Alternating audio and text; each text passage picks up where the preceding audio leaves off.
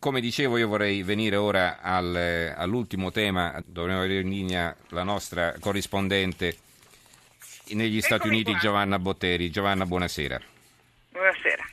Allora, eh, dobbiamo parlare di questo vertice APEC eh, che ha avuto luogo a Pechino e che poi fa un po' eh, da, da- an- da antipasto al vertice dell'ASEAN che si svolgerà nei prossimi giorni, al G20 addirittura che è in programma in Australia. Quindi diciamo eh, l'attenzione, il baricentro della politica si è spostato eh, sul Pacifico, sull'area del Pacifico, dove ci sono tutti i grandi, meno gli europei naturalmente.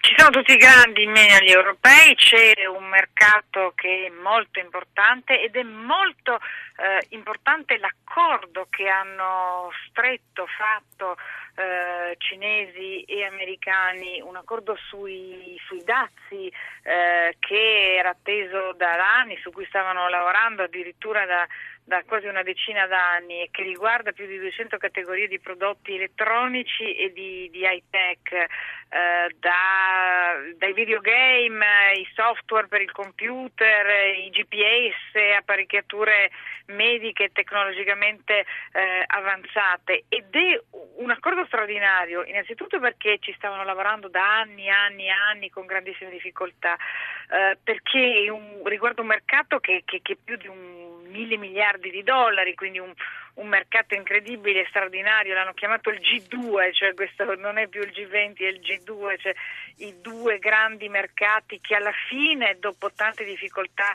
eh, trovano l'accordo e il prossimo passo, come dicevi, è Ginevra entro la fine di dicembre, dove potrebbe esserci l'accordo definitivo, quello storico, dopo vent'anni sul trattato WTO e, e, e questo naturalmente è una speranza che dobbiamo avere tutti perché se questo trattato eh, di commercio internazionale passasse, questo significa ripresa economica globale, significa creare milioni di nuovi posti di lavoro in tutto il mondo. Senti, invece eh, parliamo un po' dell'aspetto politico. C'è stato questo incontro tra Obama e Putin, un incontro fugace, è sembrato, insomma, non, non c'è stato tempo e modo, forse non c'era neanche inte- l'intenzione di trattare eh, i, i nodi che, eh, sono, eh, che dovrebbero venire al pettine prima o poi, insomma, perché bisogna decidersi a affrontare le- la questione ucraina, per esempio, in maniera più organica e definitiva.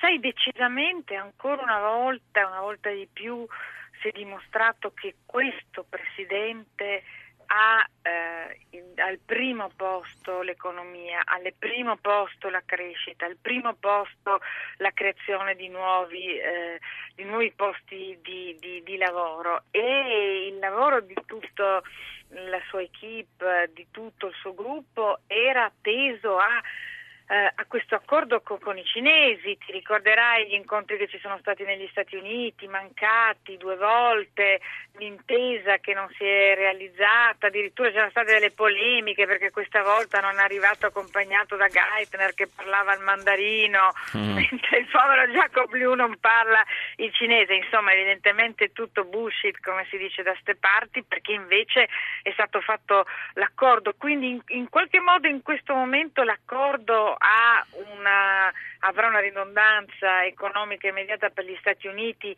molto forte e immediata, più che forse la questione ucraina, che è una questione molto europea, che è una questione che gli Stati Uniti chiedono eh, all'Europa di assumersi ed affrontare eh, in, in prima persona. Adesso vedremo al G20 perché, eh, come ricordavi, gli europei eh, a Pechino non c'erano, adesso a Brisbane in Australia al G20 ci, ci saranno, ci sarà Putin, ci saranno gli stessi protagonisti, ma insomma ci sarà anche la Merkel, ci sarà eh, il, il nostro Renzi. La questione ucraina deve essere innanzitutto una questione europea. Certo, questo, questo confronto a distanza con Putin sta diventando quasi Mhm. un, un racconto di Conrad dei duellanti, ma i- insomma eh, l'accordo con la Cina è, anche se così è più passato sotto traccia, è molto importante. E insomma, eh, Putin si è visto soprattutto per quel suo gesto galante, no? ha appoggiato il plaid sulle spalle della signora, di- la moglie di Xi Jinping, eh, che molto elegantemente l'ha lasciato cadere e si è fatta poi prestare una giacca per coprirsi, insomma, faceva freddo. Eh. Esatto, esatto, perché evidentemente il russo fa sempre una certa impressione Eh. ad Oriente, ma insomma... Allora, Rossella Davarese, proviamo a rispondere a questa ascoltatrice. Giovanna scrive: Spettacolari scenografie. Il presidente cinese ha fatto sparire persino lo smog, ma si sono visti volti tesi e fredde strette di mano. Sembra che i risultati economici però siano importanti. Si parla di una nuova via della seta. Farò una domanda ingenua, ma tutti i cinesi che vivono sempre più numerosi nelle nostre città e che vendono fal- spesso falsi, a quale tipo di economia fanno riferimento? Quella del, più che del libero commercio, della libera contraffazione, probabilmente.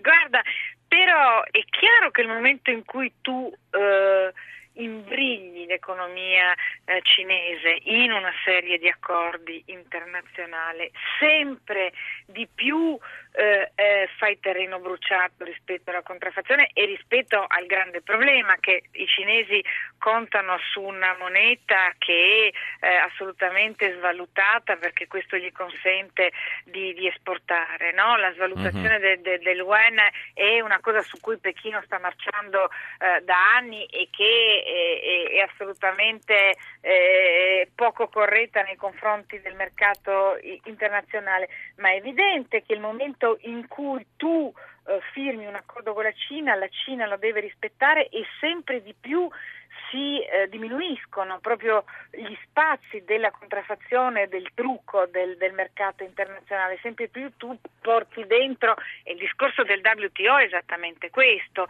cioè creare uh-huh. un mercato con delle regole che vada evidentemente dalla, da, dalla fabbrica eh, con la manodopera cinese fino a Prato e questo dovrebbe essere una cosa ehm, che potrebbe anche cambiare, ecco, come diceva la, la, l'ascoltatrice, certo. anche, anche i rapporti dei contraffattori da noi. Bene, grazie allora Giovanna Botteri per essere stata con noi, grazie e buonanotte. Do lettura di qualche altro messaggio a proposito del maltempo, Frana Italia, il nuovo programma del governo avanza più che mai e la battuta di Andrea. C'è un altro messaggio, quando ci saranno i disastri lungo tutto il tratto della TAV che già ci sono, avranno il coraggio di dare la colpa allo Stato che dava ordine di fermare i notavi invece di fermare la costruzione. Eh, comunque i Notav non è che protestano perché c'è il dissesto idrogeologico, eh, per lo, loro non vogliono eh, l'alta velocità per altre ragioni. Comunque, vabbè, certo, ci potrebbe essere anche problema per eh, le linee ferroviarie. Ettore D'Agrado, la prima cosa da fare in caso di calamità è di liberare le strade per far affluire i mezzi di soccorso. In Friuli, Venezia Giulia, la gente ormai lo sa e prima cosa eh, libera la circolazione nei limiti comprensibili dei sentimenti. Allora, eh, a questo punto ci possiamo fermare, mm, vi leggo ancora un paio di cose, il sole 24 ore che ho sotto mano, a conti e tasse di fine anno, il fisco a caccia di 86 miliardi, questo è il titolo di, di apertura, dagli immobili 16 miliardi per i mutari e tasi. E poi vi volevo leggere questo articolo di fondo dell'avvenire, nonostante sia un, più, un po' tardi, ma eh, ne vale la pena. Esproprio proletario si intitola. Eh, quello vero tocca alle donne povere. Gerolamo Fazzini scrive. Sarebbe profondamente sbagliato archiviare a mero caso di malasanità la notizia delle 11 donne morte nei giorni scorsi in India a seguito di un intervento chirurgico di sterilizzazione. Vero è con ogni probabilità che si sono verificate negligenze da parte dei sanitari in questione, ma quanto avvenuto nello stato del Chattisarg è la spia di una situazione ben più drammatica che chiama in causa società civile e istituzioni di quello che ama definirsi, e lo è, il paese democratico più grande del mondo in diverse parti dell'India che da tempo ha superato la soglia del miliardo di abitanti, è in atto infatti un vasto programma statale di sterilizzazione di massa che ha come obiettivo il controllo delle nascite. Alle coppie che accettano di sottoporsi a questa pratica viene offerta una cifra che corrisponde all'incirca a una settimana di salario per una famiglia povera.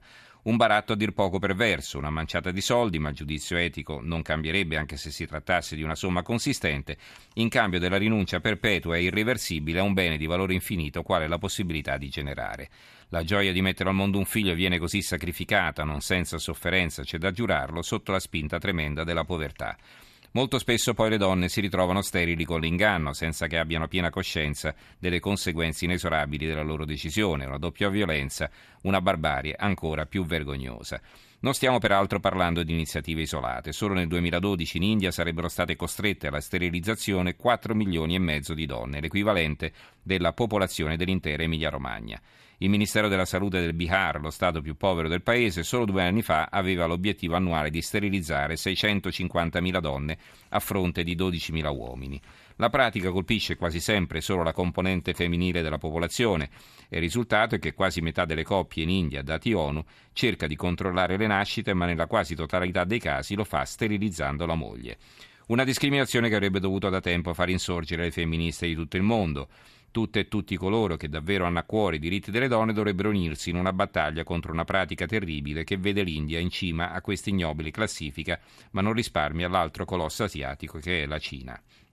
Nel 2011 fece scapore un rapporto dell'associazione Women eh, Rights Without Frontiers che elencava una serie di violazioni dalla dignità delle donne, ivi compresa i casi di sterilizzazioni forzate. È passato del tempo da allora, ma non la certezza che in Cina, pur essendo stata modificata in meglio la legge sul figlio unico, casi del genere non si ripetano più. Inalterato è rimasto l'assunto di fondo di tale legislazione, ovvero l'esigenza di contenere in ogni modo il numero dei nati per il bene dello Stato, come se potesse essere stabilito per legge la quantità di commensali che hanno diritto a sedersi alla tavola dell'umanità. In fondo è la stessa logica che spinse il governo di Fujimori a inviare sulle Ande peruviane tra il 1995 e il 2000 funzionari incaricati di attuare, anche con la forza se necessario, un rigido programma di pianificazione familiare. Con circa 300.000 donne vennero eh, che, che, vennero sterilizzate forzosamente con la promessa di ricevere in cambio un po' di riso o di zucchero. Anche in questo caso il bersaglio era la parte più vulnerabile e povera della popolazione. Il paradosso amaro della vicenda indiana da cui siamo partiti per questa riflessione è che condannare la donna all'infertilità è una forma di violenza non diversa dall'utilizzare il suo utero per produrre un bimbo da mettere sul mercato. In entrambi i casi la donna non è più persona ma oggetto. Nel primo caso la si priva della possibilità di dare vita, nel secondo ci si appropria per denaro del suo grembo e della vita da lei sbocciata. Due fenomeni diversi, un'unica degenerazione, un vero esproprio proletario da condannare con il massimo della chiarezza e da fermare. Questo è il eh, commento di Gerolamo Fazzini a questa notizia arrivata dalla Cina che per la verità non è stata ripresa granché dai quotidiani che sono in edicola domani. Bene, a questo punto ci possiamo fermare. Io ringrazio Vittorio Bulgherini che ha curato la parte tecnica, Roberta Di Casimirro in regia, Stefano Cuneo, Carmelo Lazzaro e Claudio Spagnolo in redazione. Grazie anche a tutti voi per averci seguito. Tra pochi in edicola torna domani sera. Buonanotte.